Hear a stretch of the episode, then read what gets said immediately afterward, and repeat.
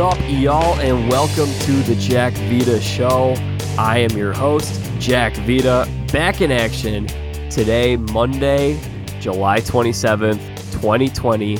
Baseball is in action right now, and we have expanded playoffs. We will talk about that in a second. In addition to that, hockey, basketball, both sports make their return over the course of the next week. Those sports will be back very soon. Today's episode is going to be called Hockey for Dummies. I will have Sam Quiet joining me here in studio in just a little bit. And really, I know there are a lot of people who haven't watched a whole lot of hockey recently. And now that sports are coming back, they're excited to get into this big 24 team round robin playoff tournament. It's very unique. It's going to be a lot of fun. But I know a lot of people maybe they don't have a hockey team. Maybe they don't know a whole lot about what's gone on in hockey over the last year. It's also been four months, almost five months since the sport was being played. So, Sam Quiet will join me in a short bit. He will provide some educational resources to get everyone pumped up for this hockey season. And to be honest, guys, I'm I'm there with you in some ways. I love hockey and I love watching the NHL playoffs, the Stanley Cup playoffs. But this year, I was very entrenched in college basketball uh, to the point that while I watch some hockey here and there, I haven't really been following what's been going on for the past four months. Uh, and I'm going to need a refresher as well. So, Sam's going to educate all of us in that regard. That should be a lot of fun. Hopefully, later this week, Parker Gatewood will join me for an NBA refresher as we get ready for basketball season coming later this week, uh, early next week. I also teased that I would be speaking with Rachel Gerhart soon about reality TV. That podcast will have to wait a couple of weeks, but good news in the world of reality TV Big Brother is making its premiere. They figured out how to make it happen. They will be quarantining their production crew, and it, they are doing Big Brother All Stars. A bunch of former Big Brother contestants are coming back into the house to play again.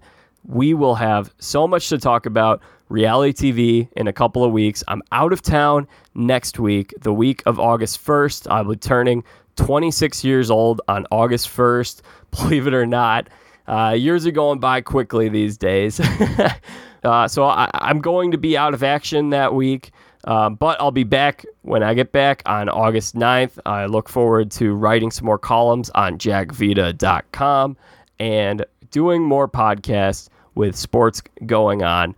So much to get into right now. Things are looking up, and I hope you guys are staying positive as well. As I mentioned, go on to jackvita.com, check out the site. It's an awesome site. I put in a lot of work into over the past few months. I've written some columns. I most recently wrote a column about the Chicago Cubs' early struggles with creating their new TV network. Uh, what's going on there? Check out that column. But for now, let's talk MLB and the expanded playoffs. So, of course, hours after we get our MLB season preview, our last preview episode, we finally get that episode out onto the airwaves. And a few few hours later, Anthony Franz texts me. Shout out to Weatherman Tex down there in Midland, Texas. Anthony Franz. And we find out that the MLB is working to expand its playoffs, and they end up doing so. So this season, we will have eight teams in each league making the playoffs. And so I thought we were finished with our MLB preview, but we must share our picks with this change. Uh, Jordan Morandini sent his picks to me. I will reveal them in a second. I think it's going to be a very interesting season in a lot of ways. We're already seeing early on, we're getting these games where the games are going into extra innings and they're starting the 10th inning with a runner on second. It's been an experimental year with baseball. I haven't gotten used to seeing the designated hitter in National League games. It's it's been an odd year. let's, just put it at that. It's been an odd year so far. Uh, but it's been very enjoyable. And I think with a 60 game season, we're already talking about how it's going to be such a strange season because if you get off to a bad start, you might get buried. Expanding to eight teams in each league for the playoffs is going to cushion that a little bit. And it, if you get off to a bad start, it's not going to be a death sentence. The league is going to make up some of the revenue that it's losing by not allowing fans in the stands, by having more televised playoff games. If it comes down to it this October, keeping my fingers crossed that this season is able to be played in its entirety. In terms of entertainment, it's going to be a lot of fun for us, the fans. I think, just as if this is a one year thing and it only happens this year, I think having a big, crazy March Madness style playoff, we're, we're going to eat that up as sports fans. We're going to enjoy it. Uh, hopefully, however, this is not something that is changed permanently moving forward. I think currently constructed the MLB wildcard race, the the amount of teams that we have in the MLB playoffs, just a third of the league, and now we're going to have over 60% of the league making the playoffs. I think it's perfect the way it is.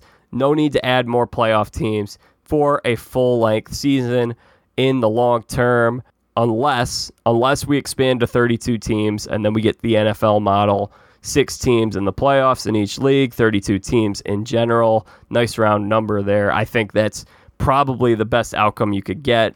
But for this season, I think it'll be a lot of fun and it's going it gives us even more to talk about here. Jordan sent me his picks and I guess we'll we'll start with the American League. So he previously had Yankees, Twins, Astros as division champs. They had the Blue Jays and the Indians as his wild cards. Now there are three extra spots. In those three spots, he's going to go Rays, A's, and Angels. So he ended up picking up two of my playoff teams, the Rays and the A's. Not as high on the Angels though. And here's why. I, I just I was watching him yesterday. When healthy, when Ohtani's in the lineup, when Pujols is on his best day, uh, when Justin Upton, you turn back the clock on him a couple years, and then you have Anthony Rendon. That's a stacked batting order. I was watching them yesterday, however, and they're really just there are a lot of guys that quite frankly, I don't think a whole lot of people have heard of in that lineup. I think they're going to need to get a lot of production out of those guys. In addition to that, they're going to need their pitching staff to improve from where it was last year. And it'll be interesting to see if 60 games is something that helps them or for other teams if that's something that hurts them with a weaker pitching staff. Not sold on the Angels. There are some other teams in the American League that I like a little more. But Jordan was really into the idea last week of the managers and what role the managers are going to play this season. It, it could be a bigger role in a 162 game season. Joe Maddon has proven to win, and he wins even without the most talented rosters in baseball. So I'm curious to see how he does it and if he can pull something off once again. He very well could, but in my opinion, the Angels are the fourth best team in the American League West. I previously had as my division champs, I had the Astros, the Twins, and the Rays. I had the Yankees and the Oakland A's as my wild cards. Now I get to add three more. Jordan was really into the Blue Jays. I'm not sold on them for the reasons I said last week, but there are a few teams that I am buying into. First and foremost, the Cleveland Indians. I'm on board with that. I think the Indians will get into the playoffs, but you know, I'm not even sure they finish with the second best record in the AL Central. I think the Chicago White Sox are going to make a nice push here. I think they're going to get into the playoffs. I think all three of those teams in the AL Central are going to finish the season pretty close together. Could be determined by one game, two games. It's going to be close. So I got three teams, believe it or not, from the American League Central making the playoffs. I teased that in the AL West, there's another team that I like quite a well, not not too much, but I do like them more than the Angels. That's the Texas Rangers. Shout out to Tex, Anthony Franz, big Rangers fan. I like their lineup. They had Kluber to a rotation that really needed a big arm. And you get Kluber for this uh, short sprint here. I like that team a lot. Uh, and that's so that's my that's my American League. So that's Athletics, Astros, Rangers, Twins, Indians, White Sox, Rays, and Yankees. The AL East is very highly touted year in and year out, but I quite frankly, I'm just not really seeing a third team in that division that I like a whole lot. Red Sox are without Chris Sale. Blue Jays, I think, are at least a year or two away, and uh, it's not happening with the Baltimore Orioles. Sorry for that spoiler, ladies and gentlemen on the National League side of things, Jordan had for his top five last week, he had the Braves, Cardinals, Dodgers as the division champions. Then he had the Phillies and Reds as his two wild cards. Now he gets to add three more wild card teams. This is where I think it's going to be extremely interesting in the National League side. So he's adding Milwaukee, the Washington Nationals, and the San Diego Padres. I think the Padres have a lot of potential to put together a really, really nice 60 game stretch, and I'm I'm tempted to pick them as well. Uh, there are just a lot of teams in the National League here in this middle group of teams that I think are pretty good to really good. I think in addition to those teams that he listed, uh, I gave my top eight teams in National League that I shared last week, and those are the Braves, Phillies, Cardinals, Brewers, Reds, Dodgers, Diamondbacks, and Nationals, with the Mets, the Cubs, the Padres, and the Rockies all just on the outside of that. I think the Padres have the best chance of that group to sneak into the playoffs. I could also see it with the Cubs. I could also see it with the Mets. And really, I could see it with the Rockies as well. My division winners were the Braves, Dodgers, Brewers. I switched my pick and then I had the Phillies and the Diamondbacks as wild card winners. Uh, now I'm going to dip into the NL Central. I think two, at least two teams, two more teams are making the playoffs from the Central.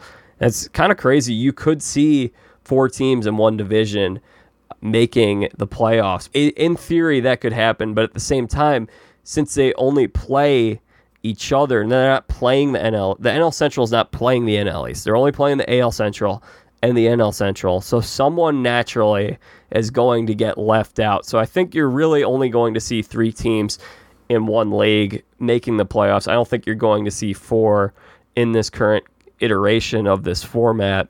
So I'm going with the Cardinals and the Reds in addition to the car in addition to the Brewers, Braves, Dodgers, Diamondbacks and Phillies, which gives me one more team and as much as I am interested in the Padres. I feel obliged to put the Nationals into this group. They won the World Series last year, guys, for a reason. No Ryan Zimmerman this year, no Rendon. And there are, yes, questions about them as a hangover team, but to be in the top eight in the NL, I mean, you have to think that happens with the Nationals and what they were able to accomplish last year. But Mets, Cubs, Padres, Rockies, I, any one of those teams could also fit right in there. I do think it's interesting. We expand these playoffs, and we already know that financially they are going to make more money in this new playoff format by having more games, but they also have the potential to add more bigger markets into the playoffs. Uh, the White Sox, the Cubs, the the Red Sox, Toronto Blue Jays, the Mets. Uh, the Cardinals, well, no, I think most people had the Cardinals in, but really a lot of those teams, while some are getting some hype, some people think they're going to get in, by expanding to eight teams, there's a much better chance that you're going to get those bigger market teams into the playoffs, which is going to equate to higher ratings. And the other hope that they would have would be to get Mike Trout into the playoffs as well. But quite frankly, I am not seeing it. So, one last time, Jordan's teams as we go through this in the American League Yankees, Twins, Astros, Blue Jays, Indians, Rays, Athletics, and Angels. And then mine are the A's, Astros, Rangers, Twins, Indians, White Sox, Rays, and Yankees. National League side, w- once once more, once more, Jordan has the Braves, Cardinals, Dodgers, Phillies, Reds, Brewers, Nationals, and Padres. I differ from him in that instead of the Padres, I have the Diamondbacks in there. I think really, other than that, we're on the same page for the National League. It's just the American League that we differ on a little bit. So, uh, yeah, thank you all for joining us on this long journey of the MLB preview series. I think we're finished with it, but hey, Major League Baseball could slap something on us once again that forces us to have another alteration and another chapter to this preview. But I think it's pretty safe to say we are finished for now. Jordan will join me once again sometime in August, and we will talk some more baseball, and that will be a lot of fun. But let's talk some hockey. And at this time, let me bring in our guest for the day, Sam Quiet. How are you, Sam? I'm doing well, Jack. How about yourself? I'm, do- I'm doing very well. Uh, we're That's calling this. Hockey for Dummies today. I mean, this entire season, this entire playoffs is hockey for dummies. Anything you thought you knew, throw it out. it's an animal all to itself. How you doing? You enjoying the summer? Enjoying the summer. It's it's been a hot one. Yeah, it, has been brutal. It's been that good or bad for you? Oh, it's bad when you're a big guy like me. You, you, start sweating before you get outside. It hits you. It's just it's brutal. But I mean, it's weird without sports. Yeah. You know, I mean, well, now that some of them are back, some of them are ending. Premier League's over. Baseball's finally getting going, but we'll see what happens. Yeah. With that, um, you know, NBA is just about back. NHL's back for I don't know how they expect me to get any work done. It's going to be hockey from 10 a.m., 11 a.m. until 10 p.m., 11 p.m. Oh man, I'm not going to be able to focus on anything else. It's going to be it's going to be so fun. Are you optimistic about your Colorado Rockies? Before we get into the hockey, I just uh, I thought you were going Avalanche. And I'm no. like, yes, very optimistic about the Avalanche. Rockies. Oh, I want to say yes, but every year it's the same story. I think it comes down to the pitching staff. And even last year, we thought we had a great pitching yeah. staff. They went out, they spent a ton of money on pitchers for the first time in franchise history. Bunch of pitchers brought in. I think we brought in the old uh, Cubs closer last year. Yeah, Wade Davis. Wade Davis. It, it, the team lets you down every year, though. There's no doubt about it. They they can go to the World Series, and we love them for going to the World Series in 07. They should have beat the Red Sox. well, they will let you down. So I, I'm cautiously optimistic. But. Well, Kyle Freeland, two years ago, Cy Young candidate, best pitching year ever by a starter at Coors Field. Mm-hmm. Lowest ERA ever at home. Last year gets down to sent down to AAA. I, I mean, what happened? Keep looking at the history of the Rockies. Ubaldo Jimenez um, you know, was a Cy Young candidate. We thought we had our Tim Lincecum style ace to go toe to toe through no hitter. Yeah. Next season, traded to Cleveland. I think he had three wins on the year at the trade deadline when we shipped him out. Uh, Jason Marquis, um, he was 12 and 2 at the All Star break one year, second half of the season. 1 and 11, I think. I think he ended the year a game under 500. Oh my gosh. Uh, you know, it's it's Coors Field. Unfortunately, yeah. it's it's a hitter's ballpark. It's a hitter's atmosphere, uh, which is great for the batters. You, you can't get any pitching though to commit to term at Coors Field, and not only commit to term, uh, but just perform well at Coors Field. Pitchers are afraid to go because they know future prospects, future earnings. It all depends on that one season, and every season is a battle now. I think the average life of a major league player is now is about five point seven years or so, five point seven seasons. You know, if you're great at Coors Field, congratulations, you're great. if you're not, though, that 5.7 could see you on the bottom half of that spectrum. so you are our hockey guy here on the Jack Vita show. Uh, it's been a couple years. Haven't we, I don't think we did anything last I year. Did, I think two years ago yeah, we did. Uh, we did a few of them. We, yeah, there was a couple of them. Yeah, and I know that a lot of people now are going to be watching hockey who maybe haven't watched hockey in a long time.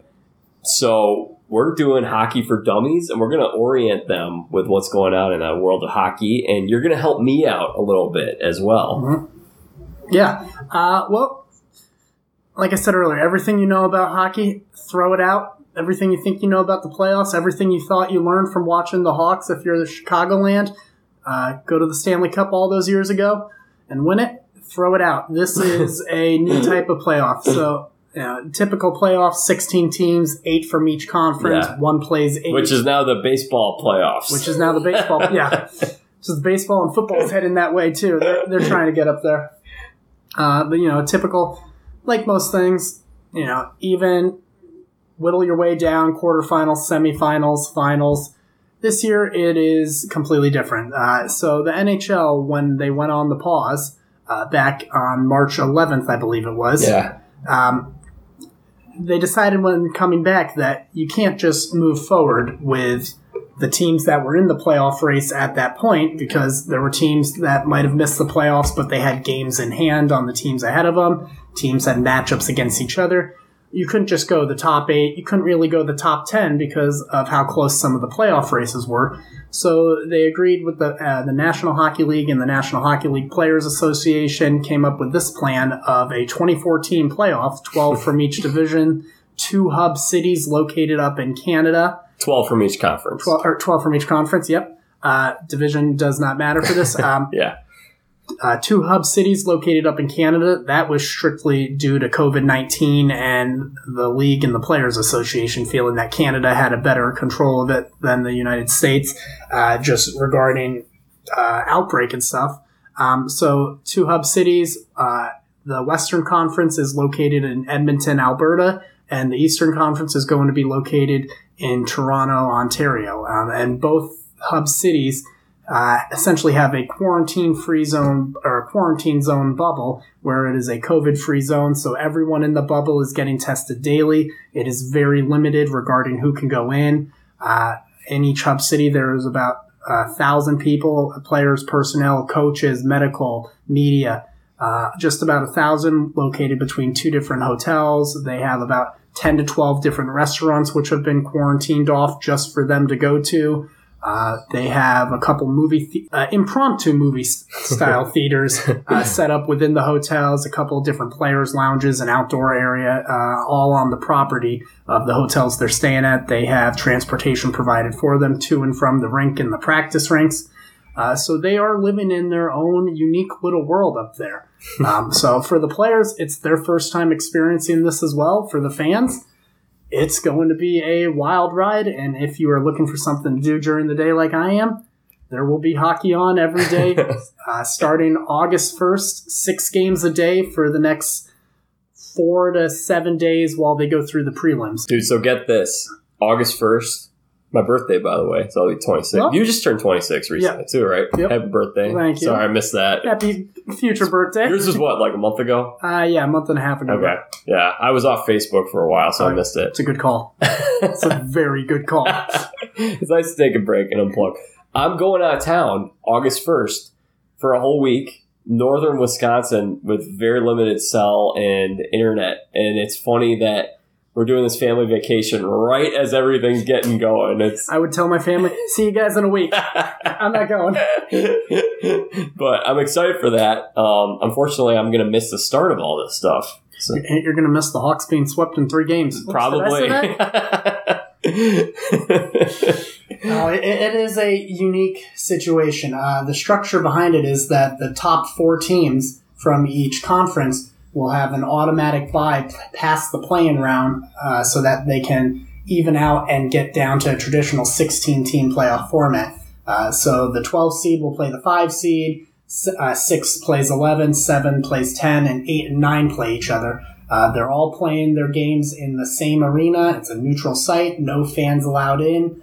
Um, to make it uh, even more fair, Toronto and Edmonton, being the host cities, will not get their home dressing room either. Just to put everyone on an equal playing yeah. field, they'll have the visitors' bench. Um, last change will be determined by the seeding, so who will be home for that game.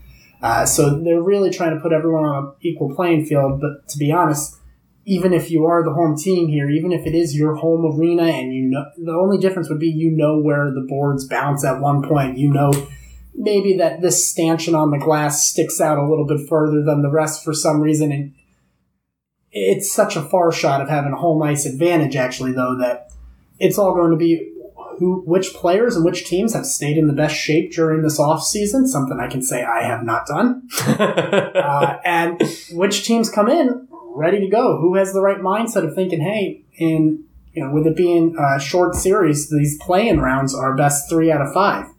So with it being a short playing series, the goaltenders have a short leash.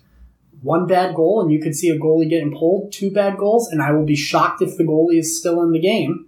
Uh, same with players. If you have one bad game and it looks like you're not in the right mindset to go, the teams have an extended uh, roster for this playoff, just for this one playoff, due to COVID and everything, just in case someone does test positive. They will have to potentially quarantine off some of the players they've been hanging around. So the players also themselves, when they're not at the rink, they're not spending too much time uh, outside of a group of three or four players that they typically are around just to protect the others on the team. Uh, so it is unique situations. The games are coming hard and fast. Um, with it being, you know, they have a week to play the playing games. Uh, so you play every other day. Uh, the round robin teams will play uh, three games against each other uh, to decide the seeding for one through four. So it doesn't matter what you did in the regular season. Normal playoffs, regular season doesn't matter at this point. You're there. Make the most of it. All it takes is getting in, as teams in the past have proven. When uh, LA Kings won it as an eight seed, uh, last year, the St. Louis Blues were last in the NHL in January and went on an incredible Stanley Cup run. You know, we see it all the time in baseball. Red Sox come back from down three games to nothing. Yep, Nationals last year. Nationals last year, you know, five and zero in elimination games. You just have to get in, and anything can happen. Survive in advance. Yep, survive in advance. Yeah, it's going to be a lot of fun. I think something we can do as we go through. So we'll go through these first round matchups, and then uh, maybe I'll get a pick from you at the very end, just a, a grand scheme of it. But then we'll revisit some more of this hockey in a couple weeks when I get back and talk about what's going on. But uh, one thing I think would be fun is I know a lot of people maybe they want to get into hockey, but they don't really have a team. So maybe you can uh, try to pitch some people on some of these teams. Oh, uh, if all right, In terms there- of- there's a couple, yeah, no doubt about. Edmonton is a good one to get in on. Edmonton is a great one. They have arguably the two best players in the league, Yeah. and uh, Connor McDavid and Leon Draisaitl. Connor McDavid is what 23, 24? He's 23. I had to look it up the other day uh, because right now NHL Network is actually going through and doing their top 25 players under 25, and I believe today. Uh, on August 27th or July 27th, they are releasing who is in the number two slot, which would leave number one. Uh, there are two notable players that haven't come out on that list yet, though. Uh, one of them is Connor McDavid, and the other one is that Colorado Avalanche's Nathan MacKinnon, who is a Hart uh, Trophy for the league MVP finalist this year. Uh, I expect McDavid to be announced today, and I'm sure if I went on Instagram right now, I would see his name there at number two, and I expect Connor McDavid to be named number one tomorrow. Not only is he the best player under 25, he's the best player in the league and one of the best players the game has ever seen. His speed, his skill, his control with the puck, his vision, it's unbelievable. Um, there is a classic goal that he and Leon Draisaitl scored. Fortunately, it was against the Blackhawks for the Chicago faithful, uh, but he, Which may be happening a lot this next which week. yes, which one? Those two could combine for quite a few goals, or they could do it themselves. But it was a great goal. He comes down the wing, just turns, spins around. You're like, what's he doing? Throws the puck to the front of the net, and who's there but his good buddy Leon Draisaitl, who just taps it into an empty net, and you're just looking like these two are on a whole nother level. I mean, it, that's Connor McDavid's just half of it. Uh, when he was injured this year, his teammate Leon Draisaitl, who was another Hart uh, Trophy finalist for league MVP, he went on an absolute tear. He put up record numbers uh, for himself and for the league in a short period of time in the modern era. I mean, even though my guy Nathan MacKinnon is a finalist, I'm picking Leon Draisaitl. The season he had was just unbelievable. He's the league MVP in my mind, and probably in much of the players' minds as well. Uh, but the Edmonton Oilers are a great team to get into. Uh, they will be good for a number of years. There's some questionable uh, goaltending uh, with Mike Smith. He's a solid netminder, but uh, he doesn't seem to be consistent enough to win you a Stanley Cup Finals, to win you the Stanley Cup. Um, they're a great pick. Another great pick if you like a classic underdog team that works the other team to the bone and just does not give up, the Columbus Blue Jackets. They're also a great pick if you like coaches who get angry and yell a lot. uh, their coach John Tortorella is known as a loose cannon. His phrases are definitely not safe for work. Uh, or for the podcast. or for the podcast. It's not safe for a lot of things. We'll go with that. He is known to go off the deep end. Um, he, he will cuss out the league. He will cuss out his players. He will cuss out the rest. He will cuss out the fans. He will cuss out the media. He will cuss out himself. Whoever is to blame, he will place the blame squarely on their shoulders. But I'll give him this. He's one heck of a hockey coach. yeah. Uh, he can get the most out of his team. Columbus this year lost more games, uh, man games this year for due to injury than any other team. They were expected to be one of the worst teams in the league uh, due to losing their star goaltender and a lot of players that they brought in last year for a playoff push.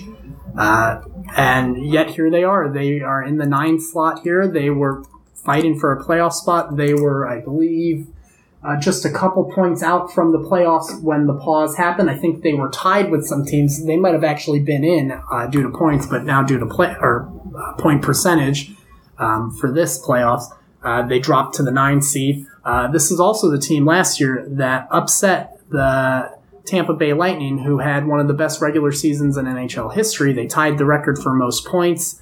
They had the league MVP. This is the team that went out there and swept them.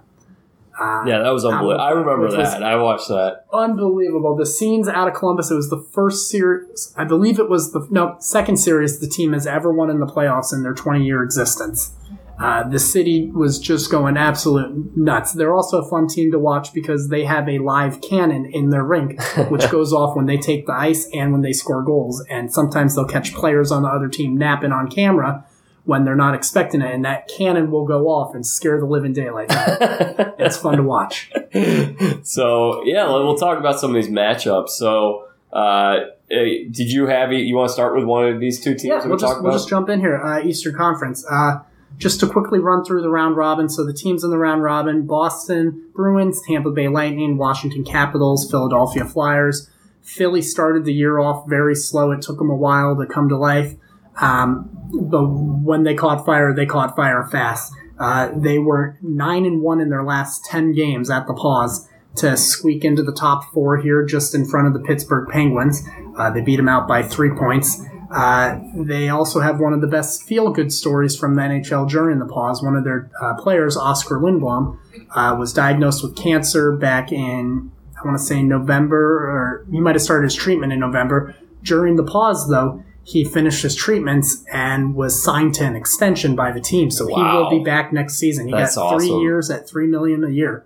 Uh, so he's a great young player for them. Uh, you know, the team has motivation to go out and continue what they're doing. They have a fantastic netminder in Carter Hart. He's the future of Team Canada for all upcoming international events. Look forward to seeing him in 2022 and 2026 when NHL players return to the Olympics. That's Yeah, that's exciting. The, the league and the Players Association during this pause negotiated a new collective bargaining agreement. Part of it is the players wanted to go back to the Olympics and return for a flat salary cap to help the owners, uh, and in return for foregoing their final paychecks this year to help with um, with some of the lost revenue from Yeah. the season. The league agreed to let the players return to the Olympics. Oh, sweet. We will have NHL players in the Olympics in 2022 and 2026. Sweet.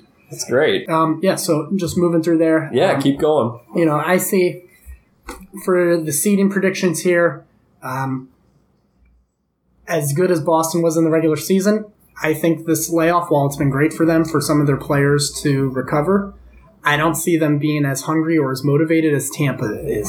I see Tampa coming into this hungry to prove everyone wrong that Yeah, last season was a fluke. They are going to come in, they are going to attempt to steamroll the competition. They are going to be playing angry, they are going to be playing with a chip on their shoulder.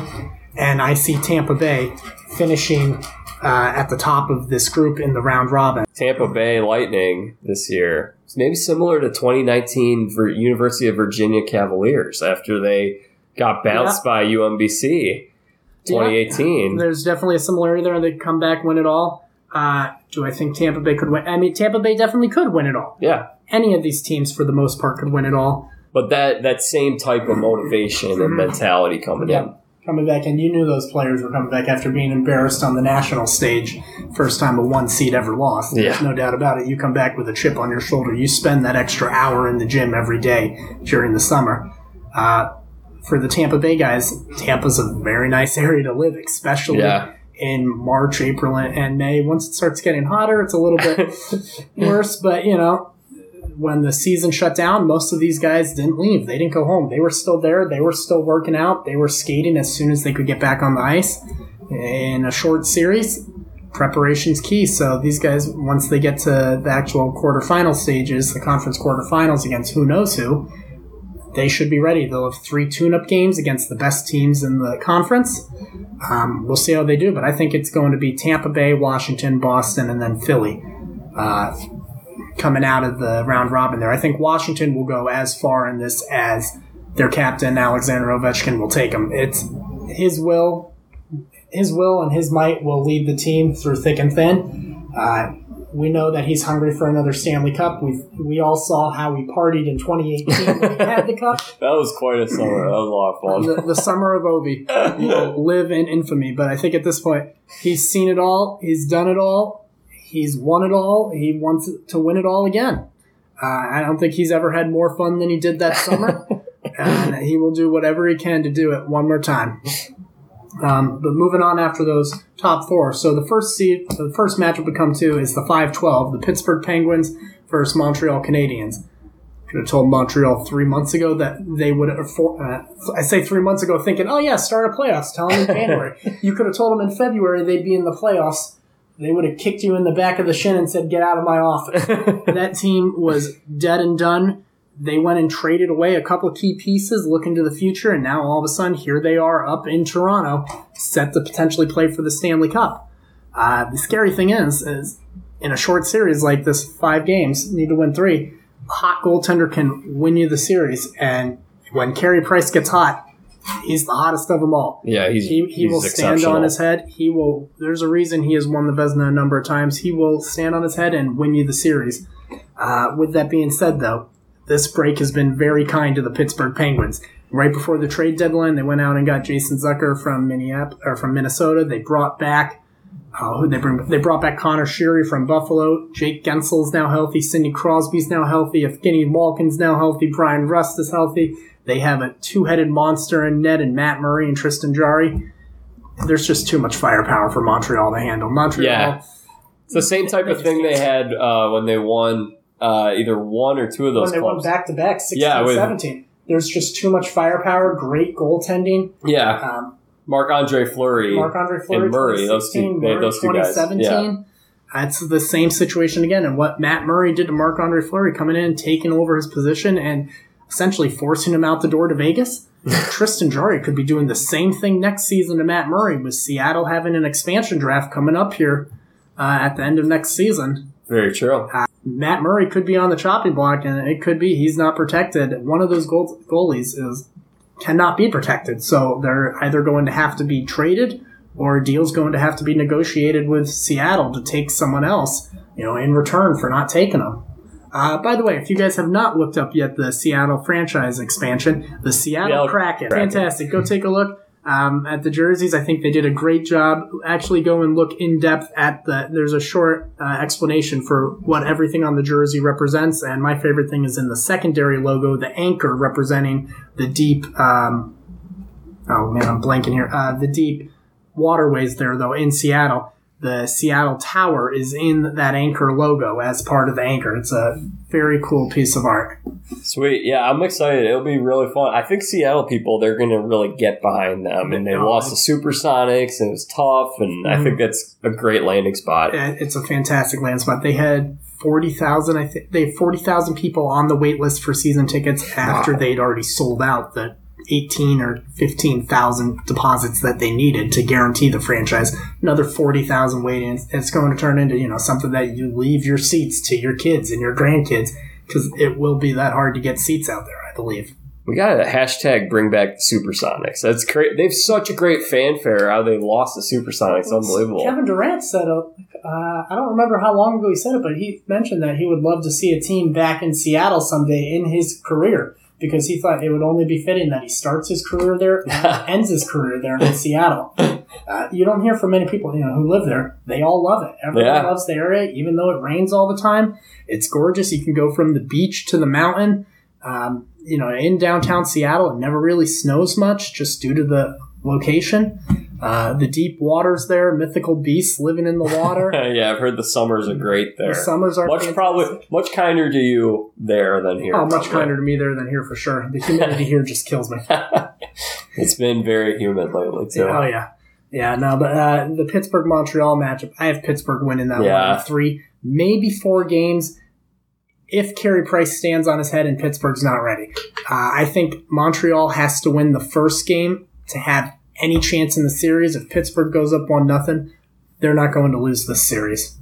Uh, no doubt about it. Yeah, that's a tough team. A- They're a tough team. They're a great team. Would that be the most shocking outcome, or would the Blackhawks winning be?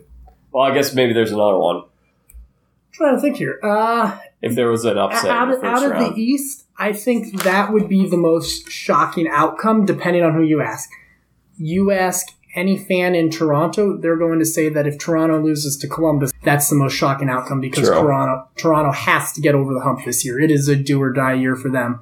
Uh, but to me, I think that would be the most shocking outcome. And all the other ones, uh, there's no team as heavily favored to win the series in the East, at least. Um, moving on to the next one, which you would think could potentially be an upset, would be the 6 11 matchup, the Carolina Hurricanes versus the New York Rangers. Uh, as I was mentioning to you before we started recording, there were two teams that rejected the NHL's return to play uh, proposal. One of them was the Carolina Hurricanes. Uh, while the teams did not have to elaborate on why, it is largely speculated and believed that it is because they knew they would face New York if this points percentage proposal went through. And the Hurricanes happened to go 0 and 4 against the Rangers this year. makes sense why that's Yep. happening. You know, uh, looking at the scores of the game too, 4 to 2, 3 2, 5 3, 5 2. The problem wasn't so much Carolina's lack of scoring. They put up nine goals in four games, which isn't bad, 2 and 2.2, 2.25. Problem is, is that they gave up 17 goals in four games. Uh, for a team that's supposed to have a somewhat steady backstop in James Reimer and uh, Petr Mrazek, you look at that and you go, all right, uh, Mrazek was clearly the number one throughout the season. He was great, but when he wasn't able to go, James Reimer was great. Uh, when both of them were injured, uh, the emergency backup goalie from Toronto was great. Uh,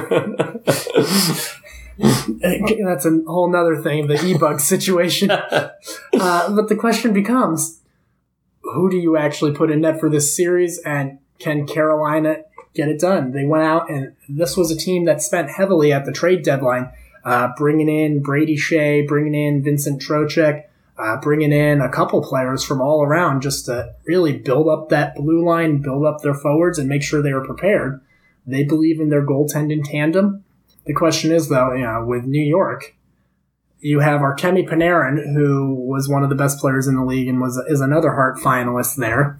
You have Chris Kreider, you have Jesper Fast, you have a lot of great players still in New York. Uh, not quite to the talent level overall of Carolina, but you also have a three-headed monster in net between uh, Henrik Lundqvist, the king of New York City, yeah. uh, Igor Shesterkin, who is a young rookie that came up this year who demanded to play in the NHL or he would retire from the NHL and go back to the KHL. And there's Alex Georgiev. Um, all of them are great goaltenders. Uh, it- you know, it's just a matter of who is going to start. For the Rangers, naturally, you would want to say, well, who's the best goaltender? In this case, it would be Shesterkin. You would think, hey, put him in net then. He gives you the best chance he only has 14 games NHL experience, and yes, he was 12 and two in those games. Uh, he was 12 and two or 10 and two. Um, while he was fantastic in those games, he doesn't have that much experience. So you would think, all right, then what do you do? Do you go Georgiev or do you go with Lundqvist and let the experience, let a guy who's taken you to the Stanley Cup Finals before? Do, who do you put in net? I think it's going to be Lundqvist to start. Uh, like every other goalie out there, he's going to have a very short leash. Um, one bad goal, you might see a timeout. Two bad goals in the first period, he's pulled. You're not going to wait until the end of the period, maybe to let him do it with dignity and grace. There's no time to spare. You have to just yank him, get him out of there right away. Um, I think this will be one of the more fierce matchups in the first round. Um, and this one could go either way, honestly. I have it written down Carolina in five. Uh, like everyone else, I am hesitant to make picks just because they're unprecedented times. We haven't seen a shortened season like this uh, since tw- 20, what was it? When was the last lockout? It was 2013. 2012, 2013 yeah. there. Um, you know, that was a shortened season. Blackhawks. yeah, yeah, yeah. Get, get out of here. Uh, hey, that start that was the start of this Avalanche dynasty we're about to see. Uh, we haven't seen a shortened season since then, but that was also sort of a reverse shortened season where you missed the start, had the whole rest of the season, yeah. and right into the playoffs. Here, you've had a layoff for three, four months. Um, but I think Carolina should take this one. I think they will get the goaltending they need to make it through the series, and they will outscore. They'll find a way to shut down Artemi Panarin, and they will then outscore the New York Rangers to win the series. All right. Uh, we'll jump over uh, the 7 10 matchup. This one's going to be quick, just like this series. the Islanders versus the Panthers. What's going on in Florida? Will the Panthers even be healthy by the time they get to the bubble? We hope so. But I think it's going to be Islanders in four. Uh, Panthers might win a game. Sergei Bobrovsky might steal a game for them, but most likely it's going to be Islanders in four. Jump into the 8 9 one here. You don't, you don't have to go, you know, take your time. It's oh, that, whatever you want to do that was all the notes I had in that game. it was four lines. All right, said, all right. I just want to make sure. To be boring. I was just going to make sure you. There's yeah. no. You do whatever you want. I, there's no time constraint. There's no. I mean, like, hey, like I told you, all the detailed notes are in the Eastern Conference. I could tell when I was going through and preparing. Oh, my mental capacity is just strained here at four. uh, so the eight nine one Toronto versus Columbus. Toronto last three years has lost in Game Seven to Boston. At some point, they have to get over a hump. I think they're just happy not to play Boston in the first round here. But of course, you come up against Columbus, who everyone also thought would be last place in the league. Tortorella did an amazing job with them, got them to the playoffs. Um, this one's going to be very interesting because Toronto is a run and gun style team, while Columbus is a very defensive team. Um, and it's a lot easier to tell your top six forwards go score until your bottom six forwards don't let the puck in the net than it is to tell a defensive team, hey guys, we're doing a great job at playing defense. Now someone has to go score a goal. It's a lot easier to say, hey, we've scored four goals through two periods, but we've given up three. Focus on defense this period and we'll win the game. This one could go either way. Columbus has the same thing in net. Elvis Merzlikins um, and Joonas Korpisalo, both great goaltenders. Elvis came out of nowhere as a rookie and just took the league by storm like I keep saying, we'll go either way. I, I don't want to make a prediction on this. I originally wrote down Toronto in five and then changed it to Columbus and then changed it back. uh, I have it down again as Columbus in five. Uh, for the sake of making predictions for this, I will leave it at Columbus in five. Okay. Uh, Evan Myers will be happy. He's still working with the Blue Jackets. Still working with the Blue yeah. Jackets. Evan will be happy. I think this one, though, I think it's Columbus suffocates you defensively. They limit your chances to score. They keep the shots wide. They play a team first game. If Toronto comes out and focuses on the team aspect, Toronto could blow them out of the water in three. Columbus could win it in four, but I think most likely it will go five games and it will be another game seven situation for hmm. Toronto. And once again, I think they leave heartbroken and they have to go home in their own city and watch teams play in their own rink. And there's nothing they can do about it. That's brutal. I remember that 2018 series. That was a great series. Not great for them, but not that, great for them. But that yeah. was a phenomenal uh, series. a couple times against Boston, you know, up four one with 12 minutes to go, and you let them tie the game and win it in overtime yep. Boston. Yep, it, that was the beginning of the end um, for their old GM for Lou Lamoriello. Tampa, so it would then be Tampa versus Columbus, Washington versus the Islanders, Boston versus Carolina, Philly versus Pittsburgh that one's going to be fun. that if that happens, will be an absolute bloodbath. The Battle of Pennsylvania. Um, also, you could then potentially have Tampa Bay and Columbus a rematch. And in this one, I see Tampa just absolutely yeah, destroyed them. There's no way they're going to let them do it. They're, they're not going to let them embarrass them again. Uh, so I see Tampa Bay in five over Columbus, Washington over the New York Islanders, beating their old coach who they won the cup with, Barry Trotz. I see them in six.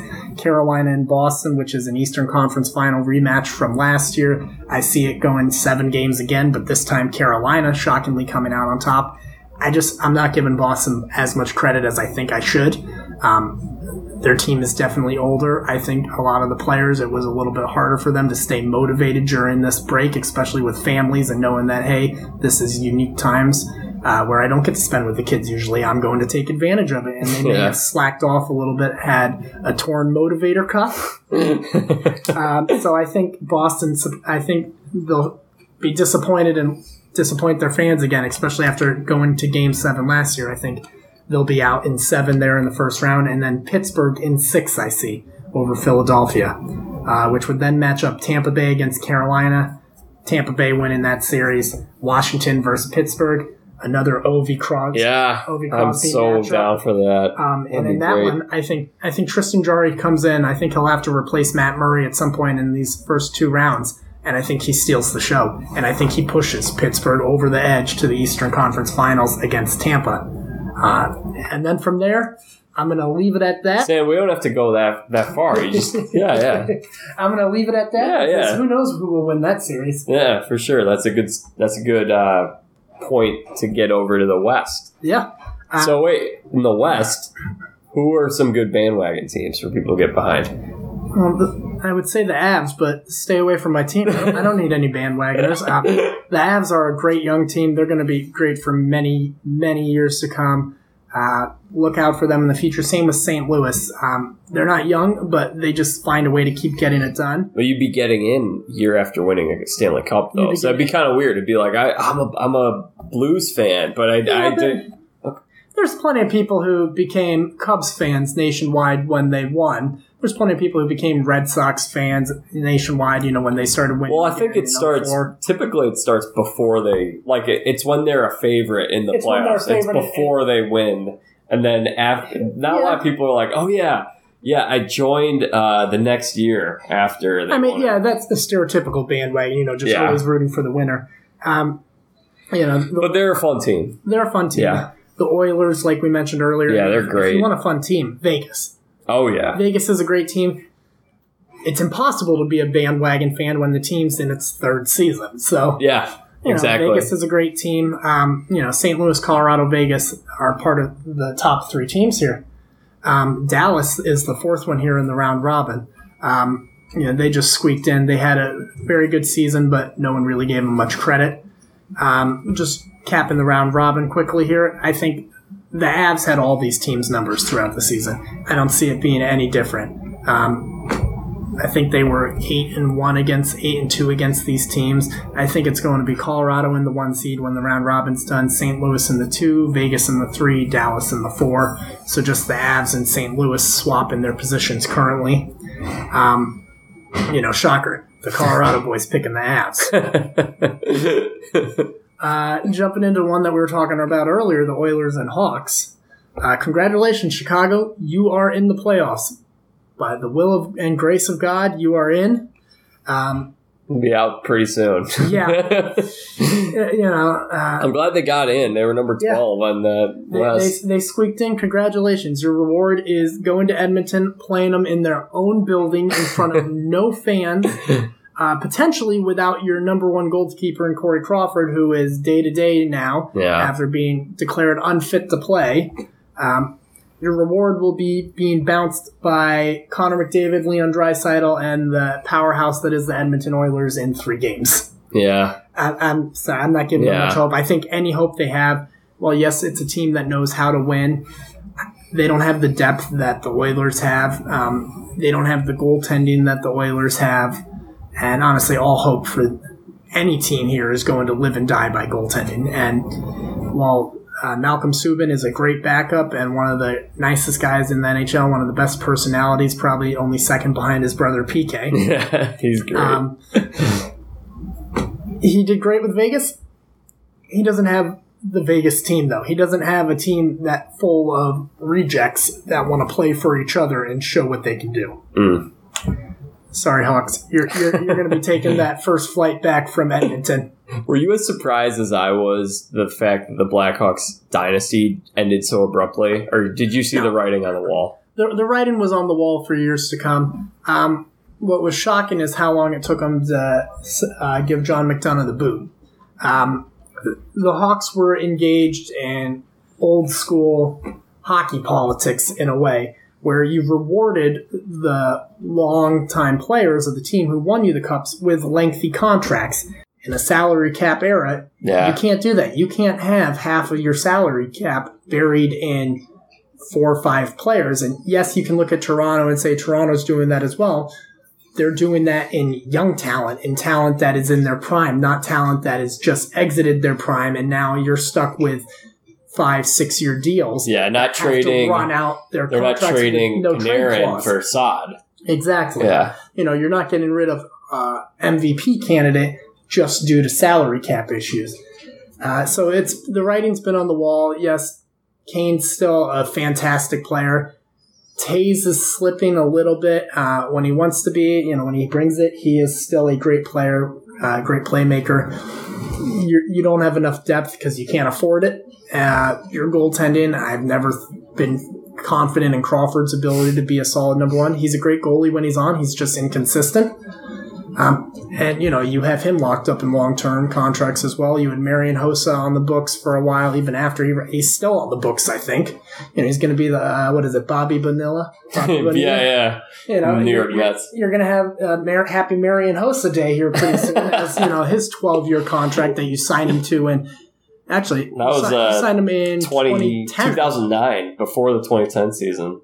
He was there for 2010. Yep. He was yep. coming off so, the yeah, year with 2009 uh, with Detroit. Yeah, after 2009, 2010. Pittsburgh. Yep. Yeah. So you know he signed a 12 year deal. So actually, you know he's almost off of his contract finally. Um, but you know you, it's going. To, the Hawks have to hit rock bottom here, and they're slowly inching closer to it, uh, trying to save what they can. But you know you're getting great pieces. Kirby Dach.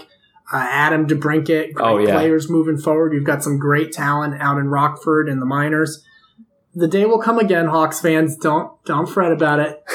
but for now, I'm going to enjoy watching this dumpster fire that is known as the Chicago Blackhawks. While you live here. While I live here, I cheer for any team but the Hawks. All right, moving on.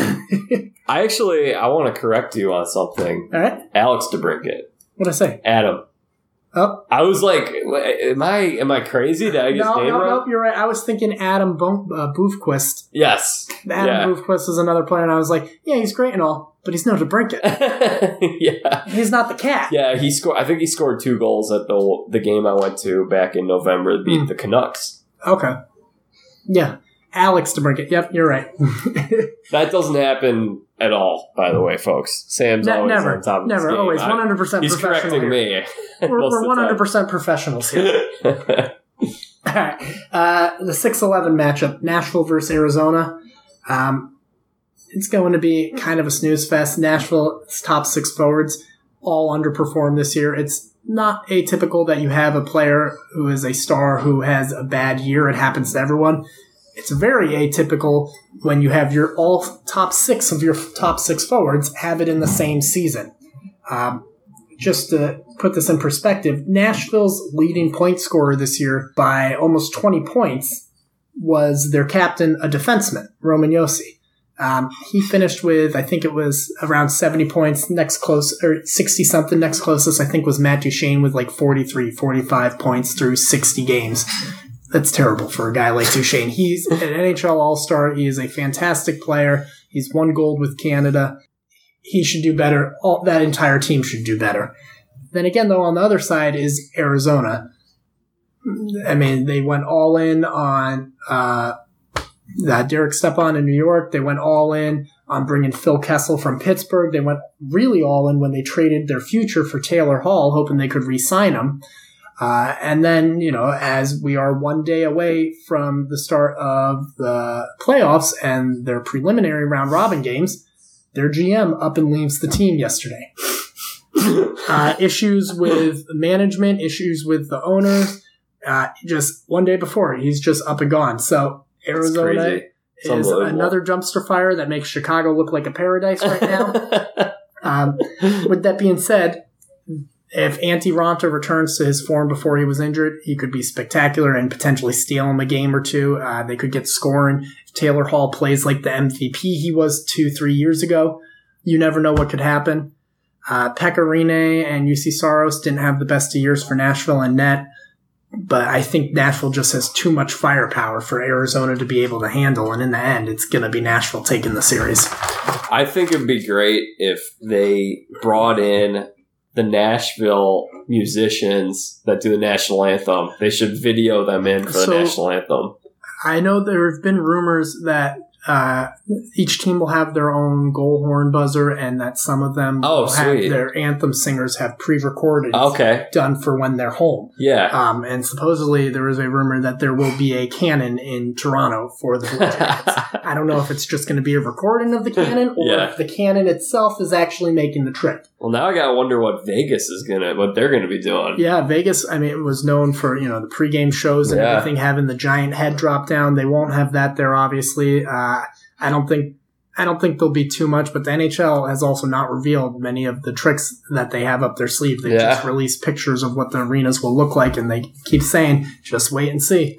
well, it's gotta be more exciting than the bubble that they have in Orlando for the NBA. Yeah, I think it's it's got to be a little more exciting. I think uh, NBA wise, they were looking to get back to playing and stuff. I think they did a great job with their campus, at least of getting them a safe campus where the players can be, bringing in the barbershop, having gaming lounges and stuff like that. Uh, you know, supposedly the food could have been a little bit better, as we know, um, from players leaving to go get food. Uh, who was it who left? Lou Williams. I was about to say, I can't believe they're letting him back in. yeah, he so he got spotted. Someone took a picture of him at at a strip- nightclub. He- Yeah, It was a strip and then club, I he believe. claimed, yeah, he claimed that he was just picking up food. And they're like, yeah, he's only taking what? Like, is he in a ten day quarantine or is it two? so I one think, he- day? I think it was a 10 day quarantine he Yeah. was supposed to enter. Um, supposedly, I heard it was going to be one day. Maybe it was just one official game he was going to miss.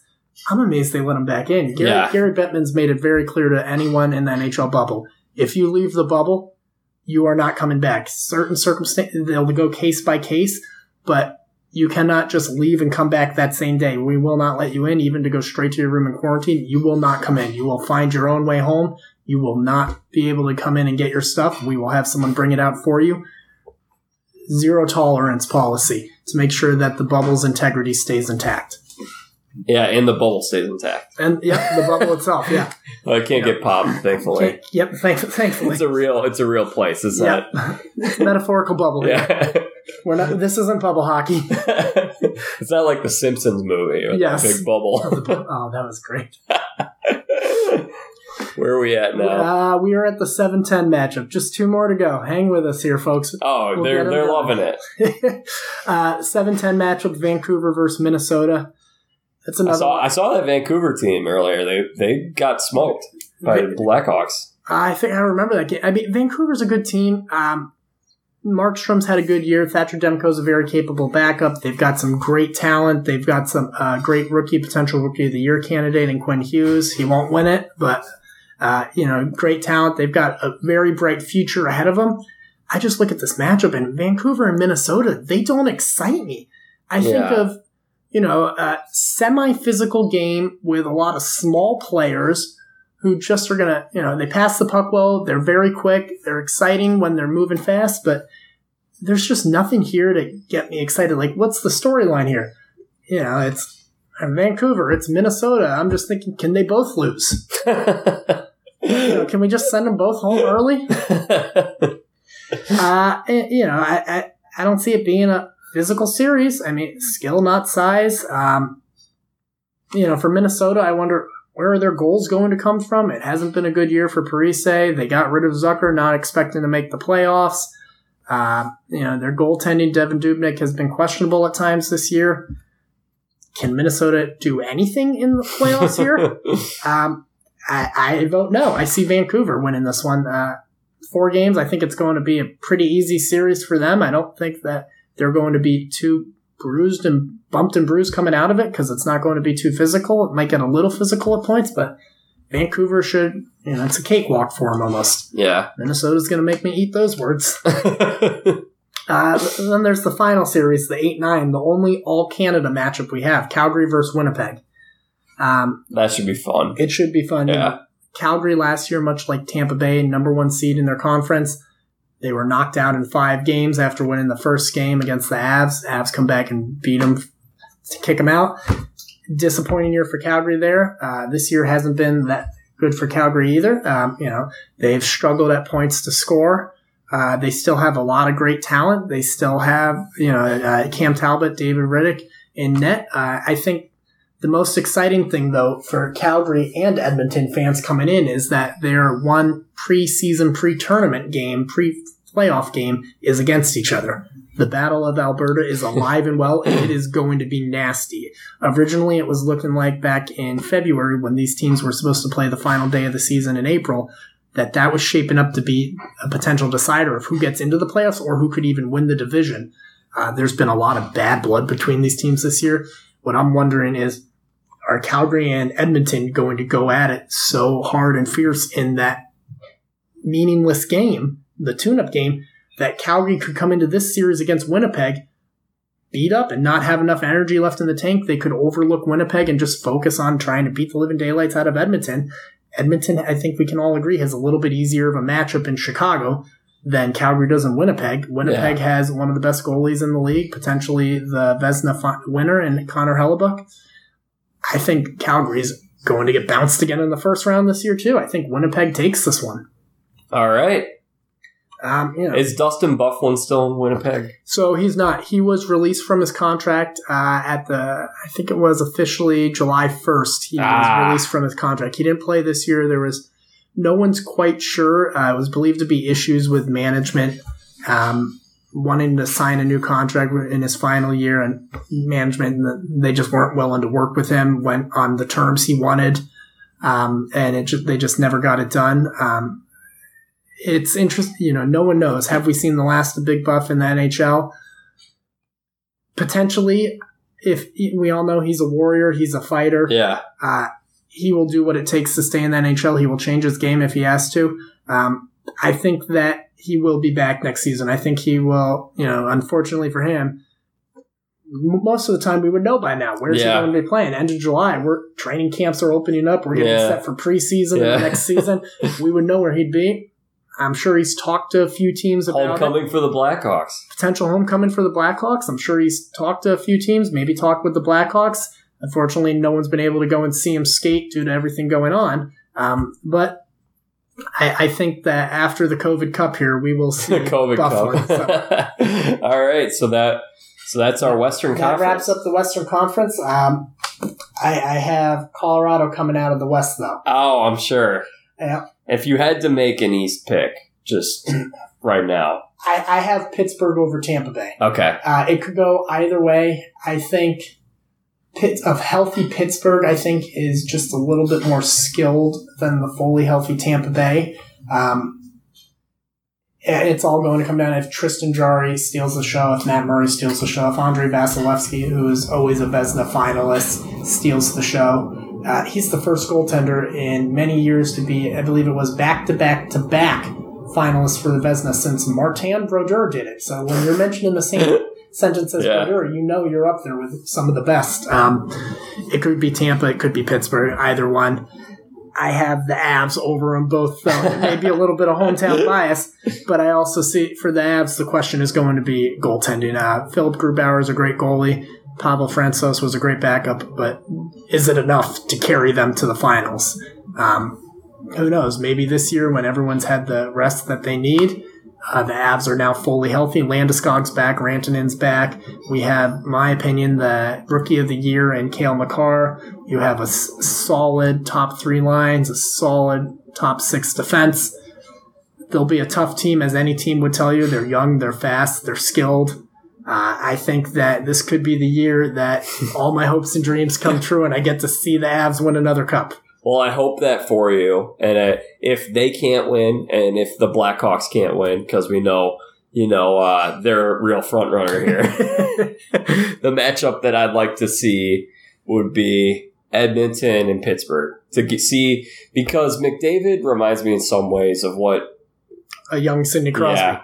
Uh, everyone goes, you know, Crosby was the face of the league for many years. McDavid's that new face of the league. Crosby was about his age when he won his first cup too. Uh, two, yeah, 2000, uh, 2009. Yeah. Yeah, he was the youngest. He was the youngest captain ever to hoist the cup. Um, yeah, he was about McDavid's age. Uh, there's a there's a couple experts out there, you know, experts in air quotes. uh, no, actual uh, people. Uh, Anthony Stewart from Sportsnet up in Canada has Edmonton picked as well to win the cup. Uh, so there's a couple people out there who think that Edmonton could do it. He knows that they're angry that they felt they should have been in one of the automatic top four spots. Yeah. Uh, they actually had more points than Dallas, uh, but they had 83 points. Dallas had 82, but Dallas had two less games played. Uh, so by points percentage, Edmonton got kicked out of the top four. Um, so Edmonton very well could go on a run there. You know, they missed out winning their division by two points as well. Um, so they're angry. They know they can play with any team. They know they have a healthy McDavid, a healthy Draisaitl, a healthy core. I just don't know if they're deep enough after them to make a deep run yet. Yeah. They've made some trades. Uh, Anthony they have the real deal James Neal. Um, you know, but do they have the, enough defense? Do they have enough secondary and tertiary scoring to get it done? I'd just like to see that Crosby. It'd be a fun one. I think so many storylines. There's going to be so many storylines throughout. I re- really hope Philadelphia and Pittsburgh find a way to meet in the oh, playoffs. Yeah, that'd be uh, great. If Calgary and Edmonton both get through, if there's a way that we can actually have a full series against them, uh, that's what we were, it was shaping up to be in the playoffs. If they did finish two three in their division under normal circumstances, uh, for anyone who watched any of those games, uh, if you didn't, there is a fantastic game the last time they met where there was an all out line brawl, a goalie fight, everyone. So just looking at that and imagining seven games of this, it is a hockey fan's dream to be able to, to, watch those teams duke it out for seven games. Uh, really, though, they say it is the toughest championship to win, and there's no doubt about it. You have to go through a grueling four rounds, best of seven. Uh, every other night you're play-in, uh, you know, we all know the stories of people playing with punctured lungs, broken ribs. Brian Campbell broke his leg twice on the same shift and still finished it. Uh, hockey players, hockey toughest players, athletes, toughest athletes out there. Uh, there's nothing quite like it. And for those teams that have to play in the playing round now, you have an additional potential five games on top of the standard uh, potential 28 that you could play if every round goes all seven. So there's nothing like it. It is a grueling race to the cup. Uh, lucky for everyone, they're coming in fresh, but it should be very exciting to watch. Uh, and it all starts August 1st on the networks of NBC. All right, Sam, quiet. This was a lot of fun. This was great. Thanks for having me, Jack. Let's do it again uh, in a couple weeks, two, three weeks, when we're further along in these playoffs, and we'll and talk. The Blackhawks some... are back home. yeah the Avs are going to get bounced in the. They're going to get bounced in the first round, and I'm going to be sitting here crying in three weeks. well, thank you so much for joining me, and I'm sure the listeners appreciated this, and it's going to bring a lot of excitement. It's a little uh, little guidebook that they have when they watch these yep. games, like those little manuals that yeah. you buy with your like Madden 2004. yeah. All right. Thanks, Sam.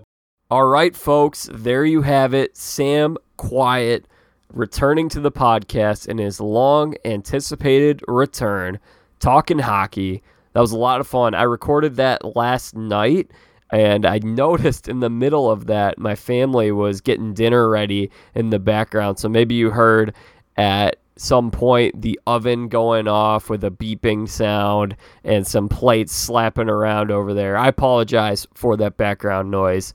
Uh, one of the downsides to doing podcast episodes in person, in studio, but hey, we had a great time. I hope you guys did as well. You can follow me on Twitter, Facebook, Instagram at Jack Vita Show, facebook.com slash Jack Vita Show. Subscribe to the Jack Vita Show on Apple Podcasts, Spotify, Stitcher, wherever it is that you get your podcast. You'll never miss an episode. Leave a five star rating and review on Apple Podcasts slash iTunes. It would mean a lot to me. It would do a lot of great for this podcast, expanding our listenership. Log on to the new jackvita.com for more content. I will be speaking with Parker Gatewood hopefully later this week. We will see. And Rachel Gerhart in a couple weeks once I get back from Wisconsin. Out of town next week. Uh, but in the meantime, I hope you guys are continuing to stay safe, stay positive, trust God. We'll get through all of this. Believe me, uh, I know it's the truth. It's just a speed bump for right now, but keep staying positive. Trust the Lord. We'll get through all of this. And until next time, I'm Jack Vita. Bring in the dancing lobsters.